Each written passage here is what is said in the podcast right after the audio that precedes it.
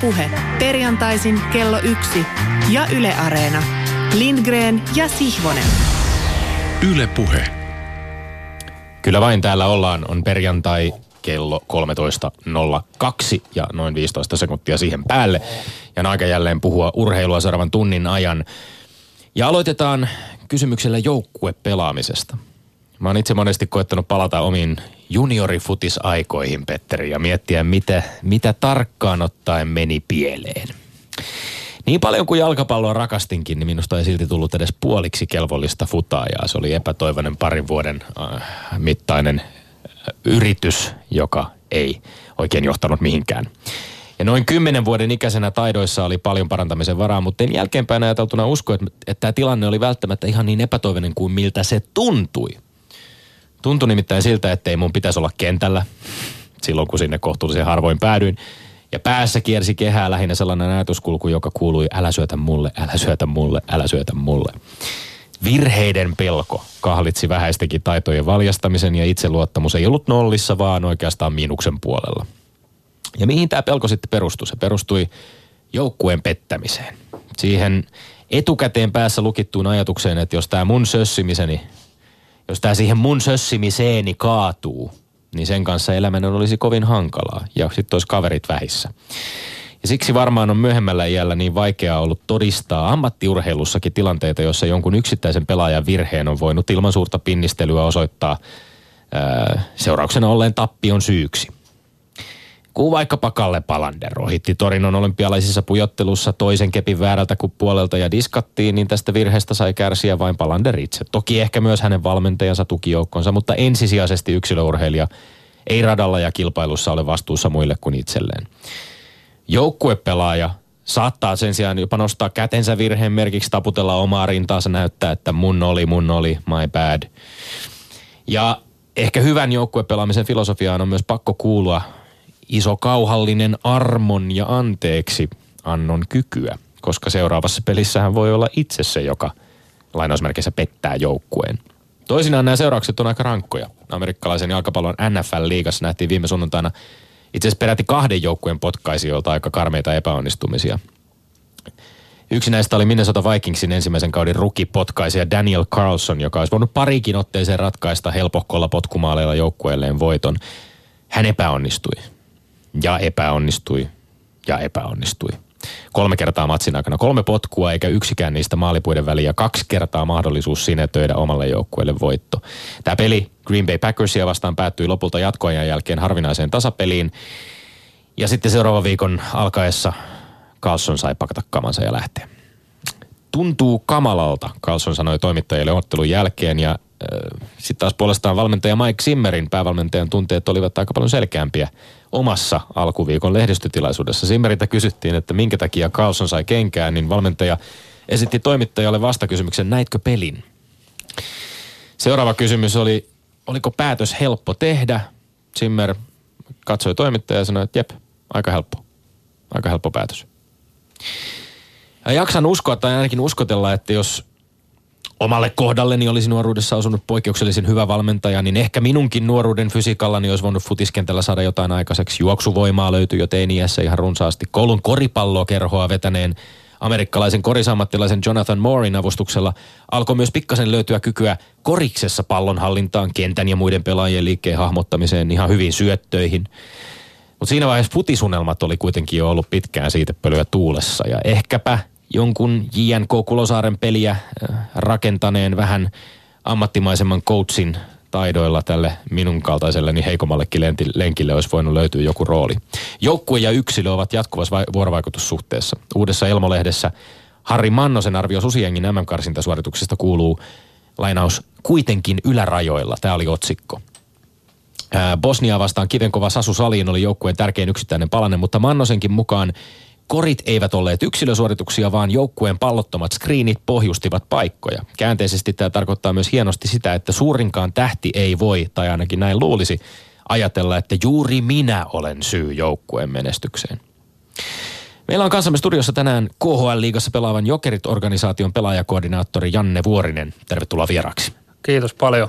Oli erittäin mielenkiintoinen alusta. No niin, me pääsemme vähän sun töihin myöhemmin käsiksi ja, ja siihen muun muassa mitä pelaajakoordinaattori tarkemmin tekee, mutta näin kärkeen tekee mieli kysyä, pitääkö jokerien kaltaisessa organisaatiossa, tai onko, onko siinä kovasti haastetta säilyttää joukkueen harmonia, kun oman lajinsa kiven kovat huippuyksilöt tekevät viikosta toiseen työtä itsensä, mutta ennen kaikkea joukkueen eteen?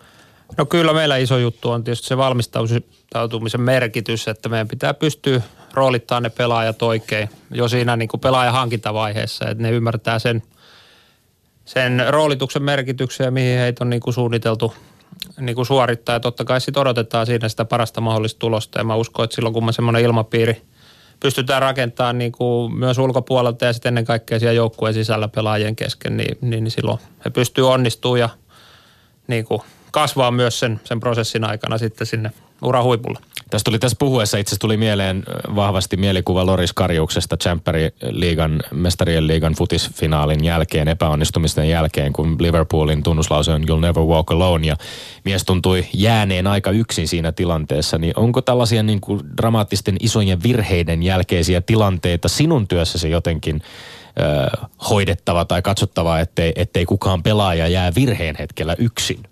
No kyllä, meidän sitä pitää tietysti miettiä, että totta kai playoffien aikana ne virheet ehkä saattaa maksaa paljon enemmän, ja, mutta niin kuin mä, tai uskotaan siihen, että se ilmapiiri on niin vahva sitten, että ne pelaajat pystyy nouseen siitä ja ne ei jää sen keske, niin kuin, jää siihen kiinni, että ne seuraavaan peliin pystyy sitten suorittamaan parhailla, mutta et, totta kai muutamia mielenkiintoisia esimerkkejä löytyy myös meidänkin lajista, mutta et ehkä me me toimitaan vähän eri tavalla kuin itärajan toisella puolella, missä sitten ehkä vähän tylyppää se meininki. Ja me nähdään, että se on meidän vahvuus sitten, että meillä on vähän länsimaisempi tapa johtaa tätä seuraa. Hyvä. Kiitos Janne Vuorinen. Me jatketaan sun kanssa keskustelua jokereista ja seuran pelaajapolitiikasta hieman myöhemmin. Tässäkin studiossa pelataan tietysti samanaikaisesti omaa peliä ja tavoitellaan yhteistä etua vaihtelevassa suhteessa. Sillä me olemme Lindgren ja Sihvonen. Ja me emme ole urheilupuheen salvukukkoja, kuten eräs tunnetuista toisinnoistamme kuuluu. Tapaan tässä väittelymme alla hieman ensin kehaista tuota Mailerin näköistä kilpaveliäni. Yksi voitelevista muunnoksistani kohdistuu häneen tuon sänkykamarikatseisen Tomi Helsinkiläisen eittämättömään ulkonäköön, josta omat vedestävät kulkurin silmäni eivät poikkea edukseen, vaan lieväksi tappiokseen.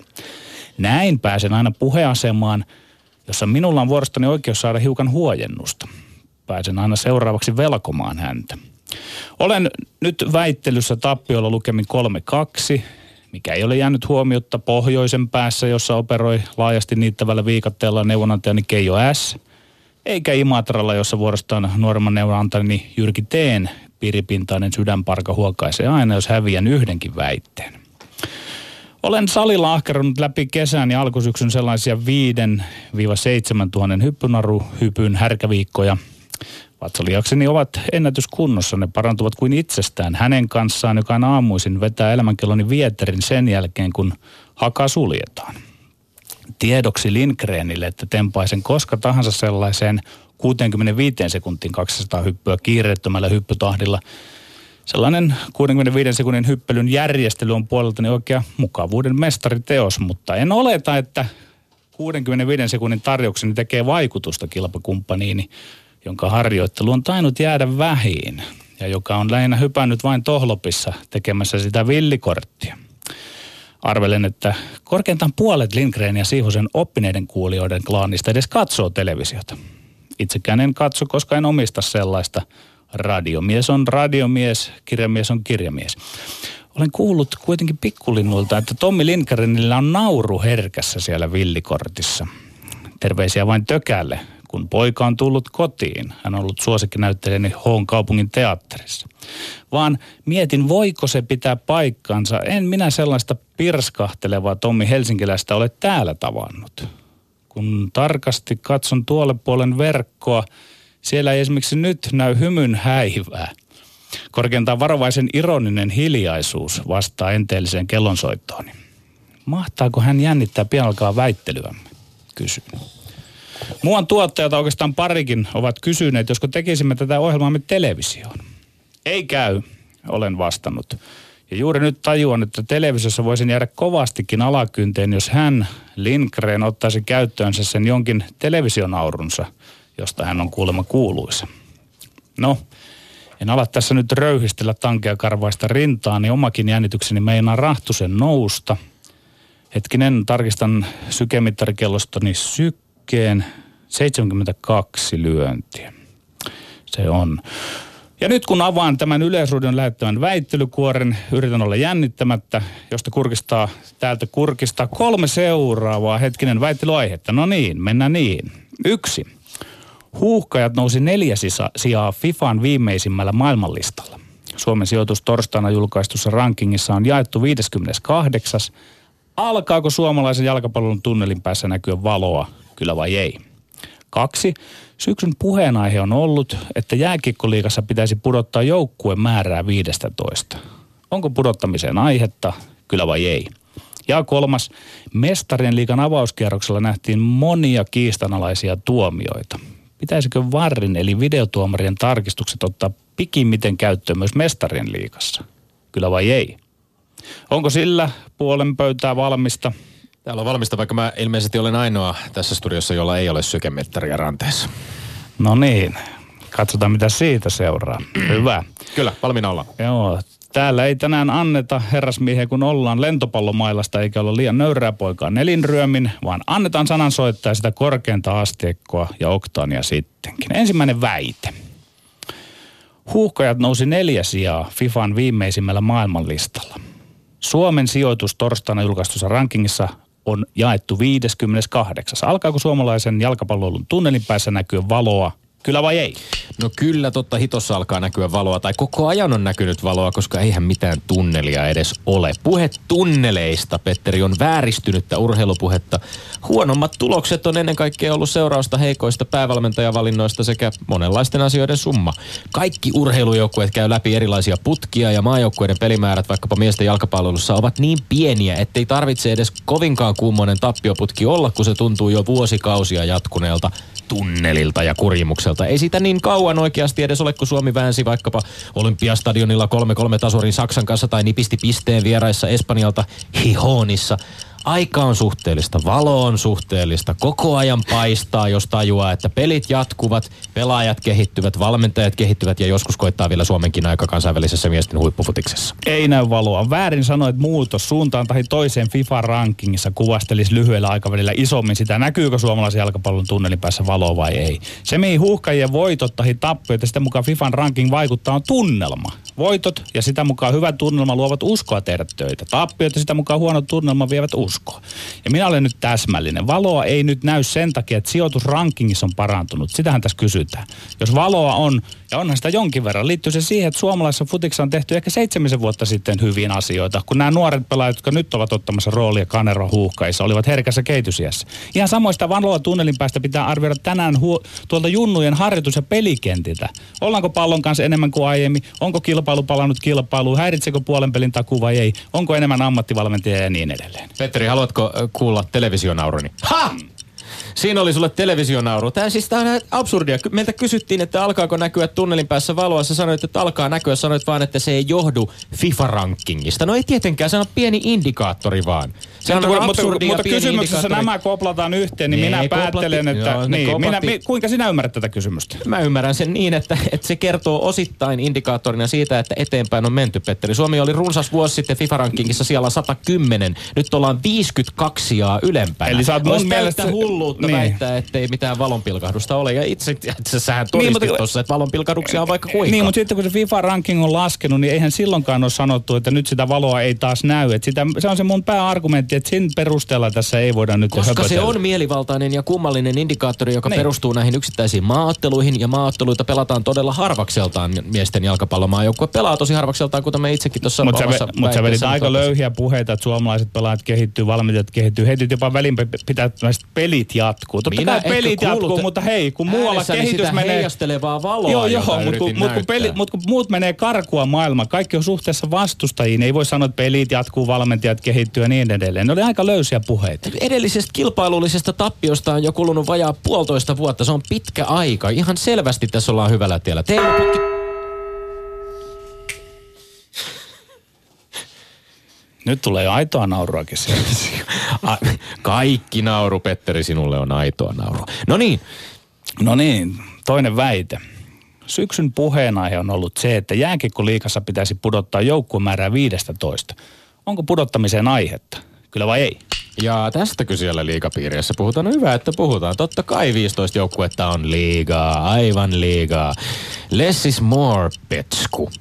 Vielä hienompaa olisi tietysti, jos suomalaisessa lätkässä uskallettaisiin luottaa siihen, että pääsarjasta voisi pudota ja sinne voisi nousta, että unohdettaisiin tällaiset suljetut sarjat suomalaisessa palloiluympäristössä. Ehkä silloin voisi nykymaailmassakin todistaa vaikkapa jokerien tai kärppien kaltaisia menneiden vuosikymmenten urheilutarinoita, legendoiksi muodostuvia nousuja alemmalta sarjatasolta muutenkin kuin kabinetin kautta talouspaperit kourassa, joiden lopputuloksena voi parhaimmillaan olla jopa mestaruuksia ja dynastioita. Mitään hienompaa ei ole esimerkiksi kuin futiskauden huipentuminen syksyllä siihen, että ykkösestä Kokkola, Eekkenees tai Helsingin IFK ponnistaa veikkausliigaan, kun taas jossain muualla hissi vie toiseen suuntaan. Vähemmän jengiä pääsarjaan, hissit liikkumaan aktiivisesti kerrosten välillä. Ei ole aihetta pudottaa joukkuemäärää. Tai ensin pitäisi tapahtua paljon, että joukkuemäärää voi pudottaa. Juuri nyt joukkuemäärää ei voi pudottaa, koska sarja on suljettu. Ei sieltä suljetusta sarjasta mikään seura suostu noin vaan lähtee. Ei ole olemassa edes teknistä järjestelyä, miten saataisiin joku seura ulos liikan osakeyhtiöstä. Ainoa tapa on se, että avataan liika nousulle ja putoamiselle ja siinä yhteydessä sitten päätetään, josko liika jatkossa pelattaisi vaikkapa 14 joukkueella. Nyt liikaa jossain määrin halvannuksessa. Päätöksiä ei synny. TJ on pelkkä kaikkien 15 euron etuja ajava sihteeri. Ja samalla jääkiekkoliitto uudessa strategiassa tavalla tai toisella on panostamassa mestikseen, eli siihen toiseksi korkeampaan sarjatasoon. Ja vielä vastaus tähän Ylen kysymyksen rautalanka. Pudottamiseen ei ole aihetta, mutta liikan avaamiseen on aihetta. Okei. Ja sen jälkeen vasta mietitään eri sarjatasojen joukkuemääriä. eli nyt me ollaan aika samaa no, me mieltä. ollaan samalla mieltä, samaa mieltä tässä avaamisessa. Ja mikä ihmeen ongelma, mikä ihmeen tekninen ongelma se on, että ensimmäisenä kautena, jos tämä liiga avattaisi, niin sieltä tippuu yksi joukkue ja sinne ei nouse yksikään joukkue. Mä- Eihän sinne ole noussut muutenkaan viime vuosina muuta kuin kabinetin kautta. sil- sil- sil- niin, juuri näin. Silloin niin mä sen sanoinkin, että jos se avataan, niin sitten se ei ole edes tekninen ongelma. Siitä voidaan sopia, että jos sieltä putoo sitten. Mm. Mutta nyt kun se on suljettu, niin nyt sieltä ei voi. Sen takia siihen nyt on tällä hetkellä turha sanoa, että pitäisi pudottaa. Ensin pitäisi saada sarja auki. Me ollaan aika lähellä y- yhtä mieltä tässä nyt, että nyt täytyisi jostain löytää ero. Al- Kokeile, kokeile No, no mä onnea. kokeilen vaikka sillä. Lentopallon mestaruusliiga 9 joukkuetta, korisliiga 11 joukkuetta, jalkapallon veikkausliiga 12 joukkuetta, lätkän SM-liiga 15 joukkuetta. Ei ihme, että liigan päättävät tahot itsekin unohtelee jo ääkkösten loppupään joukkueita banderolleistaan, kun eihän niitä Hei, kukaan kaikkia eh, muista. mun, mun mielestä tuo vertaus ontuu. Kuitenkin täytyy muistaa, missä asemassa ja miten laajasti lätkää ja miten tasokkaasti pelataan maailman mittapuulla, Suomen mittapuulla. Niin mun mielestä kyllä on turha verrata näihin Niin, onkohan se, pienempiin se lajeihin. niin, että kun julkisella rahalla on saatu ne 300 jäähallia pystytetty ympäri maata, niin pitäähän sitä hittoliikan Älä lähde pelata nälvimään. niin monessa kaupungissa kuin älä lähde, älä lähde nälvimään. Se, no toisaalta se on ihan ymmärrettävää, että kun, kun infrastruktuuri on kunnossa, niin kyllä sitä sitten voidaan pelatakin siellä täällä. Ja uusia areenoitakin tulee tässä. Mutta siitä nyt on, palataan siihen, että sarja on saatava auki. Ja sen jälkeen aletaan miettiä sitä. Jos sarjat saataisiin auki ja, ja pääsarja olisi pienempi, niin ehkä silloin Mestikseenkin mahtuisi kovia joukkueita, paljon yleisöä veteviä joukkueita, Samaa mieltä tästä. olisi vakaalla pohjalla. Samaa mieltä tästä No, eihän olen. tämähän ole helppoa hommaa sitten, jos sä taivut kaikkiin näkemyksiin.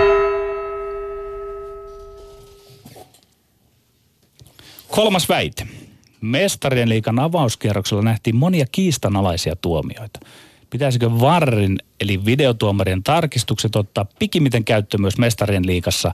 Kyllä vai ei? VAR-videot avuksi ripeästi. Tietysti VAR myös tsemppäri saman tien. Tai kuka ihmeellinen menneen maailman johtava romaanikirjailija kehtaisi väittää, että futikseen kaivataan jotain ummehtunutta entisaikojen romantiikkaa ja lisää pieleen menneitä helposti vältettävissä olevia tuomaripäätöksiä. Johan suurimmassa ja kauneimmassa futistapahtumassa eli MM-lopputurnauksessakin on nähty, miten hienosti homma toimii. Ja tarvii luottaa pelkästään päätyrajatuomarin arvioon siitä, raapaisiko Ronaldo oikeasti puolustajaa vai oliko kyseessä pelkkä kiivastunut pikkupäälakiote. Ehkä hidastuskuvista olisi voinut arvioida senkin, oliko Ronaldon kynnet trimmattu niin lyhyiksi, ettei niillä ketään tai mitään edes raavita. UEFalla riittää kyllä millä mällätä ja jos mestarien liiga on todella se uljas lippulaiva, niin, kuin, niin kuin aika äkkiä kannattaisi hoitaa se oma tilannehuone ja videotarkistukset kaikki otteluihin on sellainen jo Suomen lätkäliigassa. Ei pidä ottaa pikimiten varia mestarien liikaa. Mä pidän sitäkin huonona asiana, että VAR tulee mestarien liikaa mm-hmm. vuoden päästä. Mähän arvasin jo tämän ennalta, että VAR tulee sotkemaan koko jalkapallo olevan maailman. Ollaan viheliäisessä kierteessä. VAR sitä, VAR tätä, VAR siellä. VARia ei siellä eikä täällä. Nyt Ronaldo sai turhan ulos, jonkun parku kuuluu.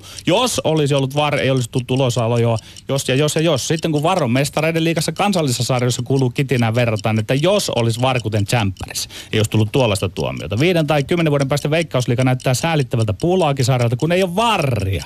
Ulkomaalaisvahvitus ihmettelee hoijikohon tullessa, että eikö täällä ole varria.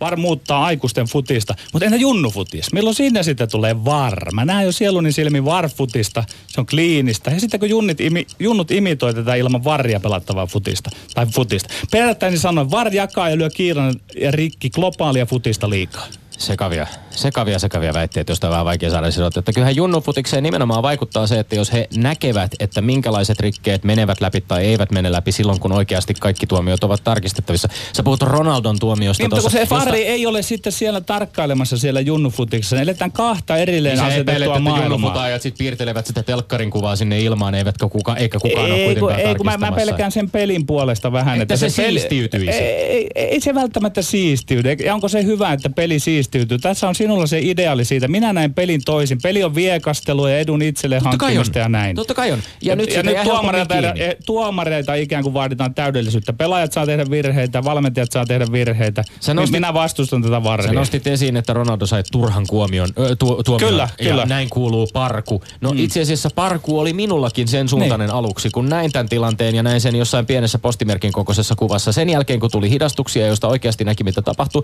niin voikin todeta, että okei, ehkä tämä meni ihan oikein. No ei se ehkä ollut ulos, ulos mutta tämä on sivuseikka. Mutta me, me, miksi me spekuloidaan nyt tätä sen takia, että tämä varri on tullut mahdollistamaan tämän spekuloidin, että, että, että jos olisi ollut varri, niin sitten olisi sitä ja tätä. Ja tämä on loputon suodo. Iso laji ja, maailmassa. Ei me saada epäile, varria kaikkialle. Ja sä epäilet, että inhimillisyys katoaa. Ihminenhän sen päätöksen joka tapauksessa tekee lopuksi. Niin, jälkijättöisesti. Kaikenlaista on tahkottu taas 180 sekkaa per väittely ja, ja äh, aina katkeaa lauseet kesken. Otetaan tähän väliin jingle ja sitten saadaan kuulla, mitä mieltä Janne Vuorinen on päivän väittelystä. Ylepuheessa Lindgren ja Sihvonen.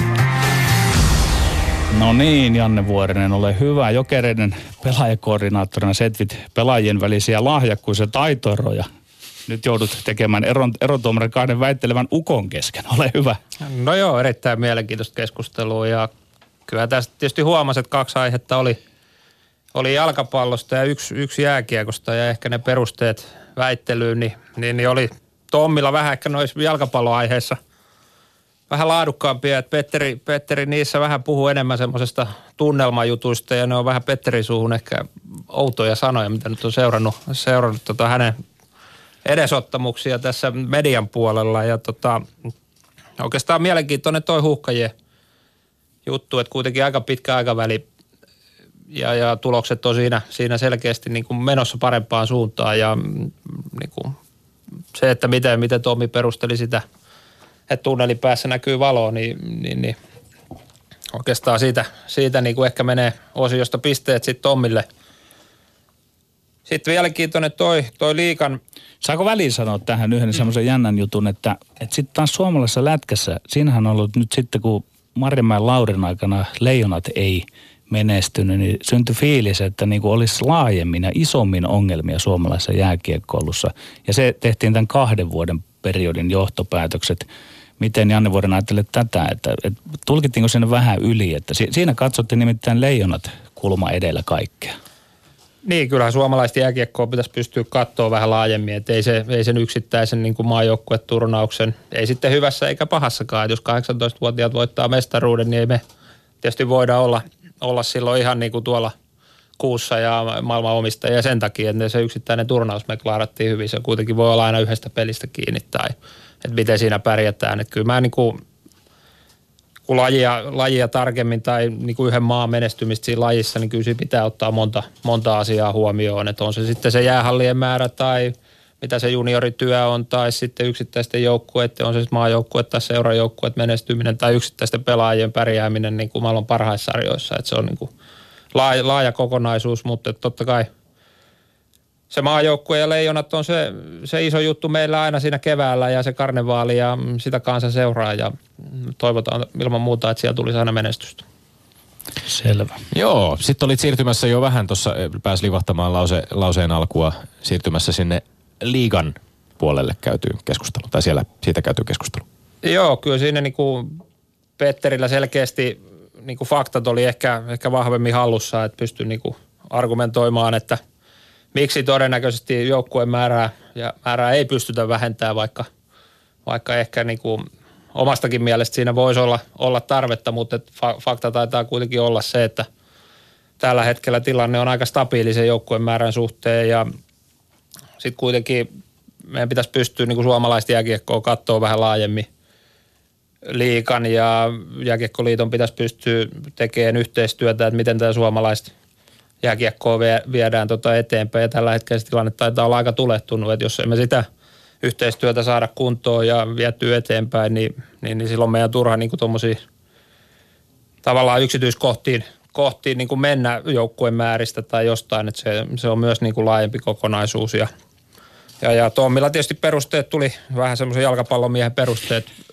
jäähallien määrät, että kuitenkin semmoinen fiilis itsellä on, että jalkapallokenttiä kuitenkin taitaa olla enemmän kuin jäähalleja tässä Suomen maassa. Niin ne oli vähän, vähän ehkä ontuvia siinä, siinä tota, mutta tota, ne kuuluu asiaan. Niin siinä oli, ehkä siinä piikissä oli nimenomaan tota, julkisen rahan resurssien käytöstä enemmän kuin, kuin määristä. Mutta ei jäädä siihen kiinni, se on yksi argumentti ja ja hyväksyn tämän. Tämä etenee, vaikuttaa siltä, että vaikka ei niin kuin virallisia pisteitä välttämättä jaeta yksittäistä väitteistä, niin tämä etenee aika tasatahtiin. Ja sitten oli vielä, meillä oli yksi, yksi aihe, yksi futisaihe, jota, josta väännettiin tästä videotarkistuksista. Lätkän puolella videotarkistukset on ihan arkipäivää. Ollut jo aika pitkäänkin. Joo, se oli niin kuin silleen, silleen mielenkiintoisia perusteita. Siinä Petteri meni siinä enemmän niin kuin myös sinne junioripuolelle, mutta onhan se laji kuin laji, niin totta kai miesten ja siellä korkeimmalla tasolla, missä myös sitä rahaakin liikkuu, niin siellä on totta kai vähän resurssit erilaiset kuin siellä junioripuolella ja, ja, ja kyllä se niin kuin kokonaisuudessa perusteet oli Tommilla niin kuin vahvempia siihen ja että miksi se pitäisi tulla myös mestareiden liikaa ja niin siinä tietojen mukaan varmaan ehkä sitten tapahtuu. Kuitenkin se MM-kisossa me nähtiin, että se nyt kohtuullisesti toimi, toimi ja varmaan se, se tulee, niin kyllä mä oikeastaan kysymysten asettelun pohjalta ja tällä kertaa jalkapallomies vie voiton jääkiekkomiehestä, mutta et, mulla on kuitenkin jääkiekkomiehellekin pieni semmoinen bonuspalkinto, että tänään kun pelataan KHL-huippukiekkoa, niin pari lippua Petterille wow. otteluun. Ja Tämä on jo toinen kerta, kun mä saan niinku häviäjänä. Petteri tällaisen lahjontaa rupeaa. Kato, kato tarkkaan, että miten, miten Kiitos, kiitos.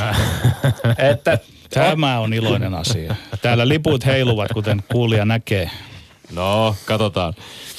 Katsotaan, miten kä- tuleeko käytettyä vai ei. Mutta joka tapauksessa, tämä, tämä on joka tapauksessa hoidettu nyt ihan ammatillisesti ja sehän tarkoittaa sitä, että, että tota, ammatillisesti tuomari, tuomarointinsa hoitaneen Janne Vuorisen tulo, jakaman tuloksen perusteella, niin tilanne kokonais, syksyn kokonaiskilpailussa on tällä hetkellä 4-2. 4-2, mutta niin, mitäs Tommi, jos se Varri nyt tarkistaisi tämän Ylen Äh, antamat kysymykset, että miksi siellä oli kaksi jalkapallokysymystä, niin peruutettaisiko tässä nyt sitten jotain? Tämä on hyvä pointti. VAR, VAR tarkistaisi varmaan, että ojennettiinko siinä pari leffalippua Petteri Sihvoselle.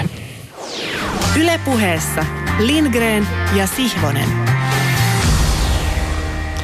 No niin, vielä kerran lämpimästi tervetuloa studioon Janne Vuorinen ja käydään käsiksi sinuun ja Helsingin jokereihin. Avaatko ihan alkuun nyt suurelle yleisölle hieman tätä omaa toimenkuvasi? Mitä käytännössä työkseen tekee jokerien pelaajakoordinaattori? Mitä kaikkea siihen kuuluu? No joo, meillä on pieni, pieni organisaatio jokereissa, jos vertaa vaikka niin kuin NHLn puolelle, että oikeastaan siihen kuuluu kaikkea mahdollista. Meillä on urheilupuolen johdossa GM Jari Kurri ja hänen kanssaan niin vastataan siitä – niin joukkueen pelaajahankinnoista, valmentajahankinnoista kuin sitten huoltaja- tai lääkärisopimuksista, kaikkea, mitkä kuuluu siihen niin urheilu, urheilupuolelle. Ja koitetaan luoda meille semmoinen mahdollisimman vahva, vahva tiimi niin sinne johtoryhmän puolelle kuin sitten totta kai pelaajistoon. Ja sitten mun, mun rooliin kuuluu paljon myös sitä pelaajatarkkailua ja agenttien kanssa yhteistyötä ja paljon kaiken näköisiä käytännön asioita. Ja sitten meillä on tietysti yhteistyö Seura Kiekko Vantaa – että heidän kanssaan operoidaan myös ja annetaan tukea sinne valmennukselle ja käydään keskusteluja ja että siinä oikeastaan kiteytettynä. Joskus oli aika, ettei seurassa ollut ei GM eikä pelaajakoordinaattoria. Nyt edistyneimmissä organisaatioissa on toki molemmat. Mikä on tähän muutokseen johtanut ja tähän lisääntyneeseen tarpeeseen, että seuran pitää palkkalistolla tällä tyytin kaksi tekijää? No kyllä työmäärä varmaan on lisääntynyt niistä ajoista, kun toimitusjohtaja pystyy hoitaa yksin sen bisnespuoleen ja sitten urheilupuoleen. Ja varmaan se iso juttu on se, että kilpailu kiristyy kansainvälisesti jääkiekossa koko ajan, että, että me ollaan oikeastaan Suomessa jäljessä niin kuin Euroopan, Euroopan tota, muita maita, että siellä on, siellä on enemmän henkilöstöä niin kuin urheilupuolella tekemässä, on myös yksilövalmentajia ja ehkä skautteja enemmän, että me ollaan kyllä, me vähän Suomessa tullaan niin kuin perässä. Entäs vastuukysymykset? Voisi ajatella, että nyt sitten vastuutakin vähän jaetaan, että jos sinulla ja Kurrilla on sieltä urheilupuolesta, niin toimitusjohtajalla on sitten enemmän taloudesta ja näitä. Onko tämä, että on ollut tarve jakaa tätä vastuuta, niin yksilittävä tekijä? No kyllä mä uskon, että se varmaan on näin, että meillä on ainakin selkeät ne, ne roolit ja sitten mä ottaisin esiin myös sen, sen että urheilupuolella on myös vastuujako, että meillä on selkeästi sitten joukkueen rakennuksesta ja siitä vastuu ja valmentajalla on tietysti sitten siitä pelillisestä suorituksesta ja miten se joukkue sitten olemassa olevia resursseja suorittaa siellä, siellä jäällä ja mä uskon, että silloin se lopputulos voi olla mahdollisimman hyvä, että ei tavallaan yksilöharteilla on ne, on ne kaikki niin kuin se paineet ja että tota, tämä on kuitenkin tiimi, tiimityötä niin tuolla kaukalla ulkopuolella kuin totta kai kaukalossa myös. Niin sanoit, että pieni organisaatio NHL verrattuna, mutta tietysti aika, aika suuri organisaatio kaiken kaikkiaan, jos suomalaisesta mittapuusta vertaa vaikkapa toisiin suomalaisiin äh, liigassa pelaaviin jääkiekkoseuroihin. Sanoit, että, että Suomessa tullaan vähän jo perässä eurooppalaisia seuraorganisaatioita, mm, ollaan jäljessä, mutta mm, eikö kuitenkin varmaan liigassa operoivat seurat pyri siihen, että, että järjestävät sen oman organisaationsa sillä tavalla, mihin, mihin heidän resurssinsa riittävät. Joo, ilman muuta.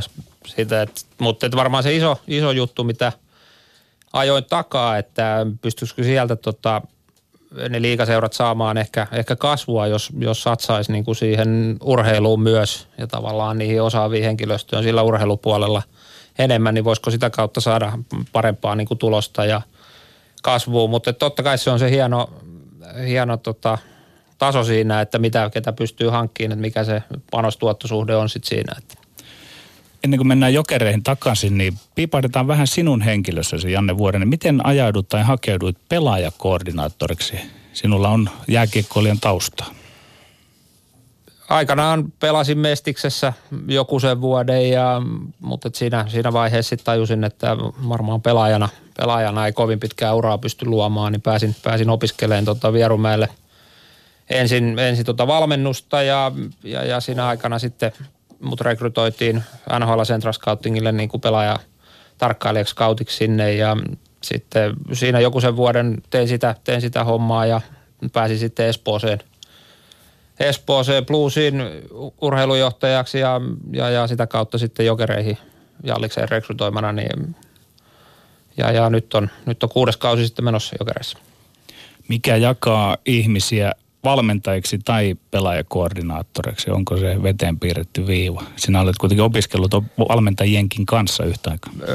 Pitää paikkaansa, että mutta ehkä jos mietin niin itseäni ihan sinne pikkupojaksi sinne, niin jollain, jollain lailla se enemmän on kiinnostanut ne niin kuin yksilöt ja tavallaan seurannut niitä pelaajia niin kuin siellä. Ja sitten kun menin valmentajakouluun, niin mietin sitä, että tuleeko valmentaja ja vähän siinä pelijuttujen ohessa myös valmensin niin kuin pikkujunnuja ja vähän sain siitä, mutta tietysti sitten kun mahdollisuuden sai tällä puolella, niin, niin, niin sekin totta kai paljon määrittää, että mistä saa semmoisen mielenkiintoisen. Voisi kuvitella, että sun työssä nimenomaan sitä silmää tietysti tarvitaan hyville ominaisuuksille, mitä pelaajilla on, mutta varmaan tarvitaan myöskin aika tarkkaa silmää semmoiselle aika vaikeastikin määriteltävälle potentiaalille sille, että miten joku pelaaja voi ehkä jossain tilanteessa mm, saadessaan lisää kokemusta niin, niin kehittyä. Millä tavalla sellaisia asioita katsotaan? Joo, ilman muuta sitä sitä niin kuin silmää ja sitä, sitä tarvitaan. Että totta kai sekin niin kuin harjaantuu siinä, kun tekee, tekee niin kuin töitä, pääsee kiinni siihen niin kuin pelaajatarkkailuun. Ja itsensä kehittäminen on tärkeää, että hakee tietoa ehkä vähän, vähän niin kuin muiltakin aloilta ja koittaa oppia ja miettiä, että mutta ilman muuta se niin kuin sen nuoren pelaajan vaikka niin potentiaalinen, potentiaalin tunnistaminen, niin, niin se, on, se on haasteellinen juttu tässä hommassa – että niin kuin ne pelitaidot jäällä, niitä sä pystyt melko helposti katsoa, että kuka osaa luistella ja kuka osaa ampua. Mutta sitten se, se henkisen puolen juttu, että kenellä on se pääkoppa kunnossa, kenellä on sydän tehdä hommia. Ja sitten semmoisen niin harjoittelulahjakkuuden tunnistaminen, niin, niin se, on, se on haasteellinen, mutta sitten pitää tehdä töitä ja pitää olla hyvät verkostot, yhteistyötä, saada selvi, selville asioita niistä pelaajista, niin, niin sitä kautta se muodostuu. Se on niin kuin kokonaisuuden tavallaan semmoinen summa. Arvatenkin aika tärkeää se osassa on, niin kuin sanoitkin tuossa vähän, että ne henkiset ominaisuudet. Onko sinulle alkanut hahmottua, että minkä tyyppisiä asioita on keskimäärin huipulle pääsemässä olevilla sellaisilla pelaajilla, jolla ne henkiset ominaisuudet ovat sellaisia, että ne täyttävät vaikka niin kuin sinun kriteeristöt? Minkälaisilla adjektiiveilla, miten voi kuvata tämmöisiä nuoria ihmisiä? Varmaan semmoinen isoin, isoin on semmoinen niin kuin yksittäisen pelaajan saavutustarve, että halu, halu niin kuin päästä siinä urallaan jonnekin.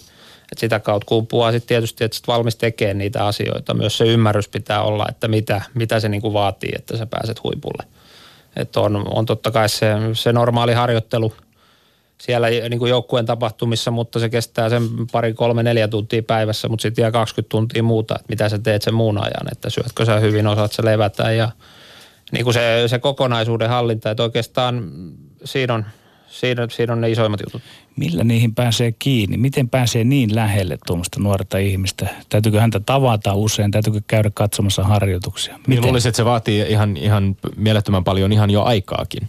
No totta kai se vaatii aikaa ja aina, aina kaikista pelaajista sitä kaikkea tietoa ei saa, saa ja sitten tota, ehkä saattaa tulla niitä jotain epäonnistumisia ja sitten niihin on tietysti – jälkeenpäin palattavaa, että miksi, miksi jonkun pelaajan kohdalla ei nyt niin kuin onnistuttu siinä, siinä prosessissa, mutta isoja juttuja on, että pelaajan niin kuin haastatella, keskustella sen kanssa, saada tietoa siitä pelaajasta, niin ehkä kanssa pelaajista, pelaajilta, vanholta valmentajilta, huoltajilla on paljon hyvää tietoa sieltä kopin sisältä, että se on, se on niin kuin aika moninainen prosessi sitten.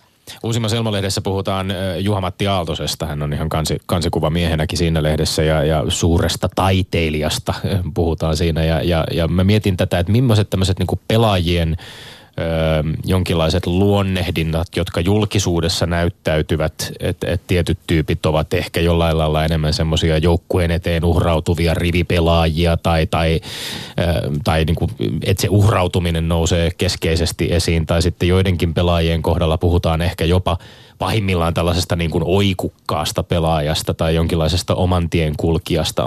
Onko nämä julkisuudessa näkyvät määritelmät, vastaako ne sun oman käsityksesi mukaan pelaajista todellisuutta? No kyllä ne aika usein niin kuin vastaa sitä todellisuutta. Totta kai joidenkin henkilöiden kohdalla se ei niin kuin ihan kohtaa ja ehkä se tulee myös vähän meidän niin kuin suomalaisesta kulttuurista, että me arvostetaan niin kuin tietyn tapaisia pelaajia ehkä enemmän. Meillä ei se semmoinen – tähtikultti ehkä tietyllä, ei ole niin vahva kuin sitten ehkä Pohjois-Amerikassa. Että siellä, siellä ehkä ne niin kuin tietynlaiset arvot, mitä ne tota, pelaajat osoittaa siellä jäällä ja se, niin ne on vähän erityyppiset kuin sitten ehkä mm, niin kuin Suomessa. Saatko kiinni, Janne Vuorinen, sellaista ajatuksesta, jos saat kiinni, jatka sitä, että kun minä näen omin silmin liikaan tulevan joitakuita ulkomaalaisvahvistuksia esimerkiksi, okei, voidaan puhua myös – suomalaista pelaajista, niin aina minulla herää se kysymys, että syystä tai toisesta nämä eivät pelaa KHL. Ja mä ajattelen, että siihen on tietyt syyt. No sitten voidaan ajatella myös teitä, jotka toimitte KHL. Siellä on todella hyviä pelaajia, mutta aina voi asettaa sen kysymyksen, että miksi eivät he pelaa NHL. Niin jos olet perannut tätä tematiikkaa, niin mitkä on ne yleisimmät syyt mielestäsi, mikä jo on johtanut siihen, että keskimäärin pelaaja ei sitten pelaakaan kuitenkaan sillä seuraavalla tasolla? Se mä luulen, että jos niin kuin mietitään KHL ja miksi, miksi jotkut ei pääse, pääse NHL, niin se tulee paljon myös sen kilpailun kautta. Että meillä on, meillä on niin kuin hyviä, taitavia, tulee oikeastaan kilpailu ja roolituksen kautta. Siinä on, mä ottaisin kaksi asiaa esiin, että mm, semmoisia taitavia pelaajia, jotka KHL pystyy tekemään tulosta, niin ne ei taas sitten ole niihin kärkiketjurooleihin NHLään – tarpeeksi hyviä, että ne pystyisi tekemään tulosta. Ja sitten ehkä sinne alempiin ketjuihin niin löytyy vähän erityyppisiä pelaajia. Että eihän NHL ole niin kuin kaikkia maailman parhaita niin kuin pelaaja, mikä se pelaajamäärä nyt onkaan, niin eihän siellä ole niitä, että KHL pelaa varmasti parempia pelaajia kuin jotkut NHL nelosketjun pelaajat, mutta ne sopii sitten taas siihen tiettyyn rooliin paremmin. Että oikeastaan tuommoiset asiat tulee mieleen. Yle Puhe. No tähän pelaajien ö, laatuun ja, ja kykyyn ö, päästä pelaamaan jossain tietyssä roolissa voi itse asiassa tarttua myöskin tästä suomalaisesta näkökulmasta. Ö, jokerien pelaajabudjetin on kerrottu liikkuvan noin siellä 10 miljoonan euron paikkeilla, kun liigan suurimmat pelaajabudjetit ovat esimerkiksi Helsingin IFKlla, joka on sieltä suurimmasta päästä, niin se on noin kolmasosa tästä, se on siinä runsaan kolmen miljoonan tienoilla. Itse olen kuullut yhden molempia sarjoja pelanneen pelaajan arvioivan, että liigassa riittäisi runsaasti pelaajia, joiden taitotaso riittäisi ihan hyvin KHLään. Miten on, Janne Vuorinen, onko sinun mielestäsi rahallinen kuilu liiga ja KHL-pelaajan välillä, onko se verrannollinen pelaajien laadun kanssa? Ei se varmaan niin kuin ihan, ihan täysin ole, että jos, jos KHL joku pelaaja tienaa tuplasti niin kuin liigassa joku vaikka kärkipelaaja, niin ei se ole tuplasti parempi, sehän kaikki ymmärtää, mutta että se, se totta kai se ilmenee niin kuin siinä, että on, meillä, on, meillä on joku pelaaja, josta on sitten monta, monta joukkuetta kiinnostunut. Silloin se markkinahan määrittää vähän sen hinnan, että tota, mihin se muotoutuu ja, ja mitä sitten tullaan tuohon väitteeseen, että liikasta useampi pelaaja pystyisi pelaamaan KHL, varmaan pystyisi tietyissä rooleissa, mutta sitten jos mietitään KHL venäläisiä joukkueita, jossa on ulkomaalaiskiintiö, niin se on aika raakaa, raakaa peliä siellä, että sun pitää pystyä tekemään tulosta, tai sitten saat aika äkkiä liipasimella, niin kuin Julius Juttila kohdalla nähtiin, että hän oli viime vuonna liikan paras pelaaja ja nyt kuusi peliä kesti, kesti tota, niin kuin KHL se taru, että, mutta totta kai se venäläinen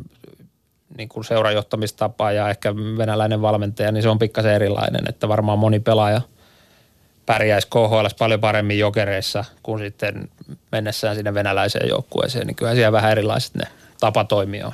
Kun jokerit hankkii pelaajia, niin totta kai katseet kohdistuu kotimaiseen liikaan, mutta mihin sarjoihin tällä hetkellä ennen muuta? Mitkä sarjat ovat sellaisia, mistä tulee kyvykkäitä KHL-pelaajia tai sellaisia pelaajia, jotka ovat potentiaalisia, potentiaalisia tulemaan teille aikana? No mä nostaisin kaksi, kaksi oikeastaan reittiä niin kuin esiin. Ruotsin SHL on tällä hetkellä mun mielestä pelillisesti semmoinen sarja, että se, se kehittää tota, pelaajia ja pel, niin kuin ne pelivaatimukset on, on vahvoja siellä se luistelupeli ja sellainen, jota tarvitaan niin kuin kansainvälisessä pelissä menestyäkseen. Ehkä Sakari Manninen on hyvä esimerkki, joka on onnistunut meillä hyvin alkukaudesta, niin sai, sai siellä Ruotsissa vielä lisää niin kuin siihen, siihen omaan tekemiseen. Ja sitten toinen on sitten se, semmoiset pelaajat, jotka on siinä NHL ja AHL välimaastossa, että ihan ei ole tarpeeksi hyviä NHL, mutta ehkä AHL ei ole sit oikea paikka niin kuin montaa vuotta pelata. Että ne, ne kaksi nostasin, että toivoisin myös, että liikasta niin kuin liikan pelin taso nousisi, nousis ja pelaajat olisi, olisi laadukkaampia, että sieltä pystyisi niin kuin enemmän nouseen pelaajia KHL ja miksei meillekin, niin, mutta että – niitä ei ihan hirveästi ole tässä niin kuin viiden kauden aikana semmoisia pelaajia, jotka liikasta hyppää niin kuin KHL ratkaisurooleihin.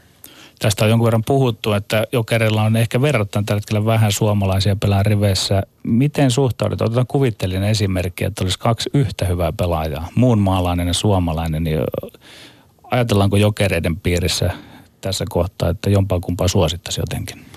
No jos ihan puhutaan absoluuttisesti yhtä, yhtä hyvistä pelaajista ja taloudellisesti ne on sama hintaisia, niin kyllä me suomalaisen totta kai preferoidaan, mutta että kuitenkin ensisijaisesti niin kuin meidän tehtävä, kun Kurin kanssa tähän valittiin ja nyt viides kausi menossa, niin meidän pitää pystyä rakentamaan semmoinen joukkue, joka pärjää, pärjää KHL ja se on, se on niin kuin meille asetettu tavoite.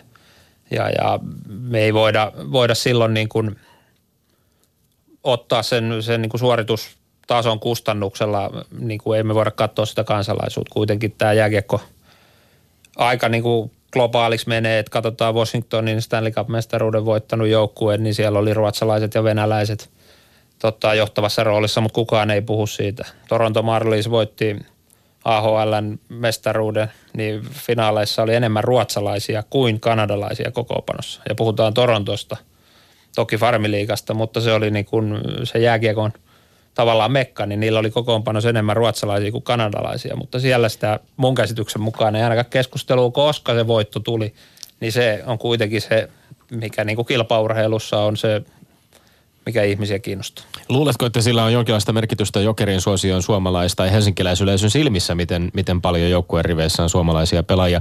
Ja e- ehkä vielä jatkokysymyksenä tähän, että päävalmentajat teillä on kuitenkin ollut suomalaisia. Onko siinä ollut tietty pyrkimys nimenomaan, että te olette halunnut, halunneet, että päävalmentajana on suomalainen coachi?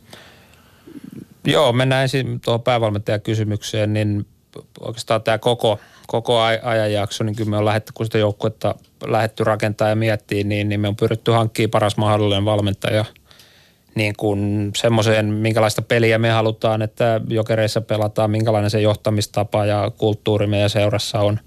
Ja mun mielestä me on onnistuttu siinä hyvin, hyvin. että ensin oli Erkka Westerut teki hyvää työtä kaksi vuotta, Jukka Jalonen teki kaksi vuotta hyvää työtä ja nyt Lauri Marjamäki aloittanut tota, hyvin, hyvin tuo jutun. Me on pelattu hyvin ja saatu semmoinen hyvä, hyvä jatkumo, pystytty kehittämään vielä, vielä sitä meidän juttua, että totta kai kausi on vasta nuori ja keväällähän sitten nähdään, että miten se kausi menee, mutta ja, ja sitten kun ottaa kiinni siihen katsojamäärää ja siihen, niin varmaan siihen on niin kuin monia, monia, monia syitä, mutta että kyllä mä uskon, että viime kädessä sitten suomalainen niin kuin katsoja ja, ja tutkimuksetkin, mitä me on tehty tai toimisto on tehnyt, niin osoittaa sen, että se joukkueen menestys, niin kuin jos mietitään urheilupuolella, niin se, se on isompi arvo kuin sitten se yksittäisen pelaajan kansalaisuus. Et mä luulen kuitenkin, että vaikka meillä olisi koko joukkue täynnä suomalaisia ja jos me oltaisiin siellä playoff-viivan alapuolella, niin, niin, niin ei se ainakaan positiivinen se katsojamäärä olisi. Viittasit tuossa hieman siihen, että että ison rapakon takana ei keskustella siitä, että kun Stanley Cupin voittoon vievät ruotsalaiset ja venäläiset pelaajat. Ja sitten taas tuossa kun me väittelimme, niin otit vähän auki sellaisia kysymyksiä, että onko liika ja liitto, vetävätkö ne yhtä köyttä riittävästi. No jos tähän kokonaisuuteen vielä sijoitetaan jotenkin jokerit, niin onko meillä tämä suomalainen jääkiekkoperhe pikkusen hajallaan. Ja jokerit on niin suuri merkitsevä tekijä, että onko se yhtäällä, liitto vähän toisaalla ja sitten liika kolmannessa ulottuvuudessa. Miten koet sen?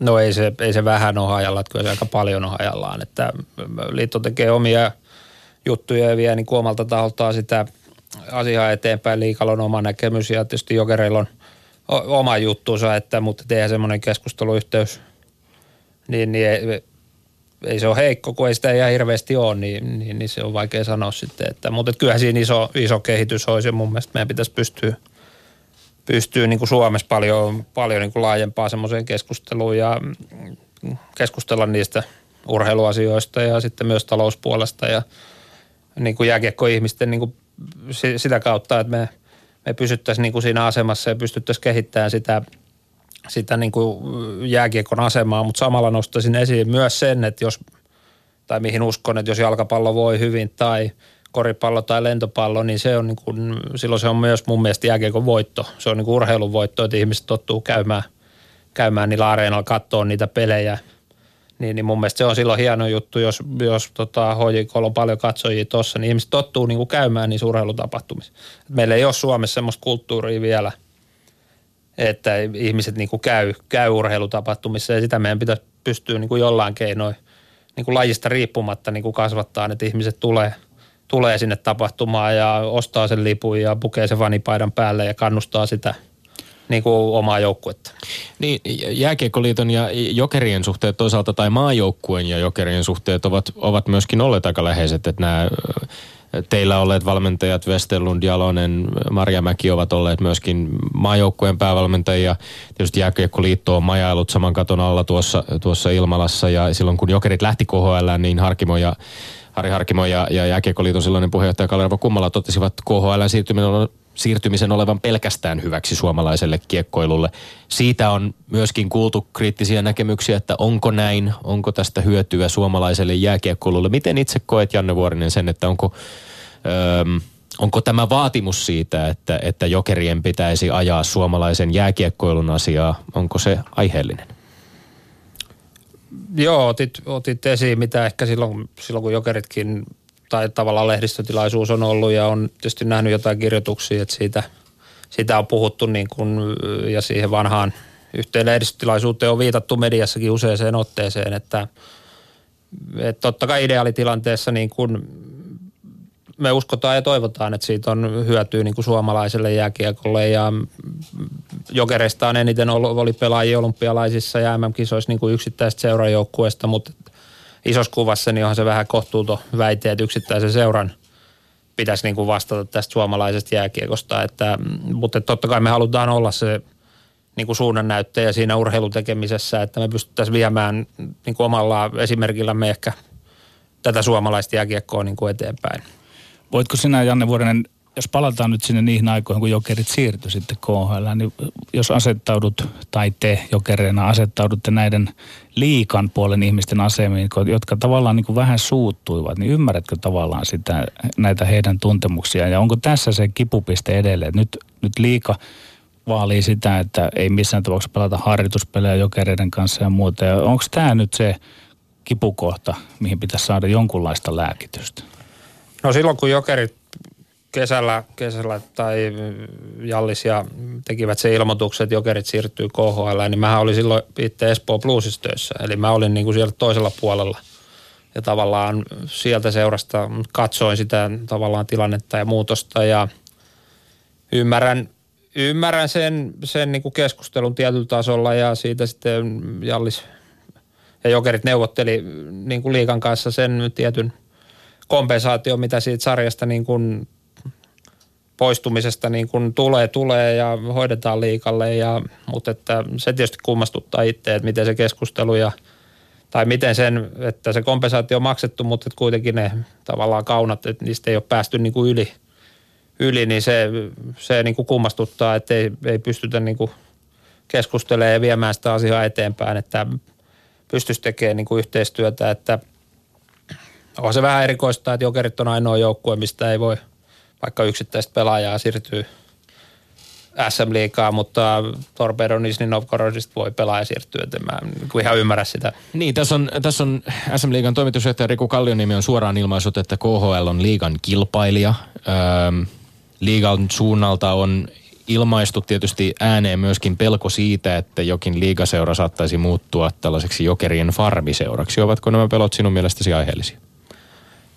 Mun mielestä se on aika huono argumentti, että niin kuin liikaseura muuttuisi jonkun farmiksi. Että se enemmän niin kuin kertoo siitä liikan omasta tietyllä tapaa hädästä, että jos he pelkää, että joku seura on tällä hetkellä siinä, siinä niin kuin kunnossa, että – että siitä niin kuin tulisi farmiseura. Ja mun, mun näkemyksen mukaan niin ei, ei sellaista tulisi tapahtua. Siinä on tiettyjä niin kuin pelaajasiirtosääntöjenkin suhteen, niin kuin mitkä tavallaan estää sen, että eihän niitä asioita niin kuin perattu edes läpi.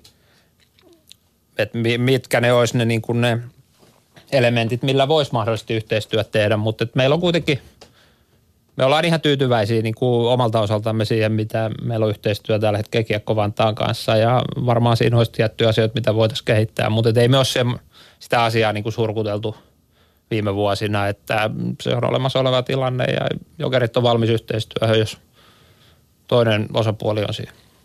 Yle Puhe. Öm, kiinnostaa vielä, kun omassa työssäsi seuraat nuoria lahjakkaita jääkiekkoilijoita myöskin ja varmasti pohdit myöskin, että millä tavalla on, on mahdollista löytää hyviä nuoria lahjakkaita suomalaisia jääkiekkoilijoita myöskin teidän organisaatioon. Niin millainen on sitten yhtälö Jokerin junioritoiminnan ja KHL-liigaa pelaavan edustusjoukkueen välillä? Voisi nämä organisaatiot kumpaakin hallinnoidaan erillisellä organisaatiolla, eli, eli junioritoiminnasta vastaa Helsingin Jokerit ry ja sitten te, teidän toiminnasta HC Jokerit Oy. Öm, millainen, mit, millä tavalla te voitte puhua sitten yhteisistä päämääristä tai yhteisestä toiminnasta? Mä uskon, että Jokerit niin kuin Oy ja Jokerit ry välillä on niin kuin yksi Suomen parhaista yhteistyöstä, jos mietitään niin kuin suomalaista seurakenttää Oy ja ry välillä. Että meillä on, meillä on tota, vahvaa yhteistyötä. Jokerit Oy on yksi harvoista organisaatioista, joka myös taloudellisesti tukee niin kuin rytä. Me osallistutaan valmennuspäällikön, junioripäällikön niin kuin palkkaamiseen ja, ja, ja meillä on yhteiset niin kuin sopimukset. Meillä on erittäin vahva se yhteistyö niin kuin ry ja Oy välillä ja mä uskon, että se, on, se niin kuin mahdollistaa myös sen tulevan kehittymisen, että koitetaan tehdä, tehdä hyvää yhteistyötä, mutta ilman muuta meidän pitää pystyä parantamaan tietyillä osa-alueilla ja saada niin kuin enemmän, enemmän irti siitä.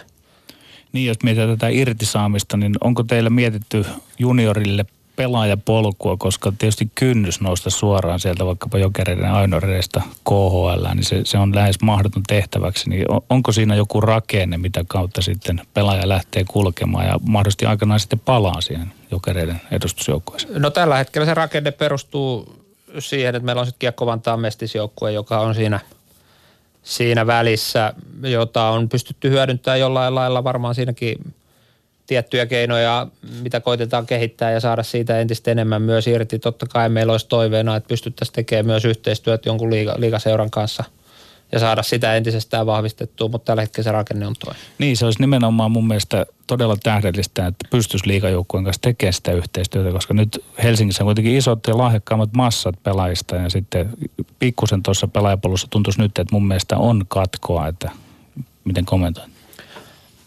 pitää paikkansa. Meidän pitää niin kuin pää, mun mielestä pääkaupunkiseudun niin kuin pelaajista saada enemmän irti. Että totta kai Espoon tilanne on valitettava, että siellä ei ole edustus, edustus tota joukkuetta maan kahden korkeamman pääsarjan tasolla. Että massathan on täällä isot, mutta että kyllä vähän niin kuin ehkä suomalaisessa kiekos pääkaupunkiseutu niin kuin voi petrata tuossa niin kuin suhteessa maakuntiin. Että maakunnilla on tietyt – tietyt edut, edut siinä ja osittain yksi, yksi asia, mikä on tullut, niin tämä liikan kun joukkueen määrä on kasvanut, niin silloin nämä tietyt, niin kuin ne liikan niin sanot pienimmät joukkueet, pienemmän budjetin joukkueet, niin ne on ehkä sitten pyrkinyt rekrytoimaan pelaajia myös pääkaupunkiseudulta sitten siihen omaan juttuunsa.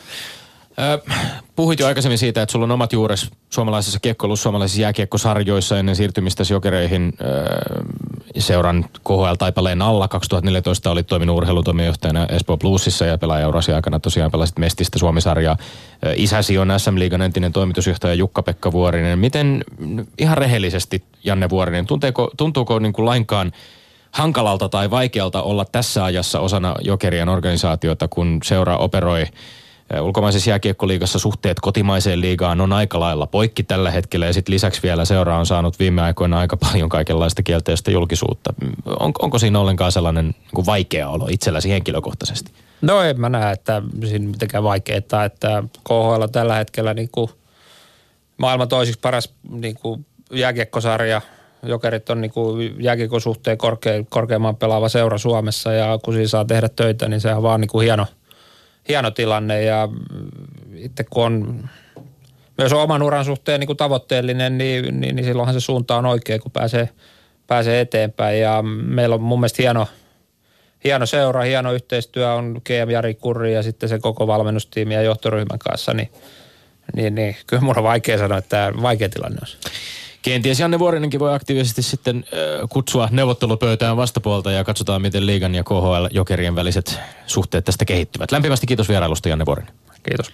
Ja sitten meillä on tähän loppuun aina Tommi Lindgrenin mainekkaat urheiluterveiset. Ne pitää tällä kertaa lähettää ehdottomasti Suomen kunniakkaan painihistorian ensimmäiselle, al, ensimmäiselle alle 20-vuotiaiden maailmanmestarille, joka kruunattiin tällä viikolla, kun Lahden ahkeraa edustava Arvi Savolainen voitti 97 kiloisissa kultaa Slovakian Trnavassa onnittelemme ja tervehdimme. Mielenkiintoista nähdä, kumpi 97 kilosten sarjassa sinne finaaliin sitten päätyykään Tokion olympialaisissa. Arvi Savolainen vai Elias Kuosmanen. Me olemme Lindgren ja Sihvonen. Ensi viikkoon pysykää tyylikkänä. Kansi kiinni ja kuulemiin. Ylepuheessa Lindgren ja Sihvonen.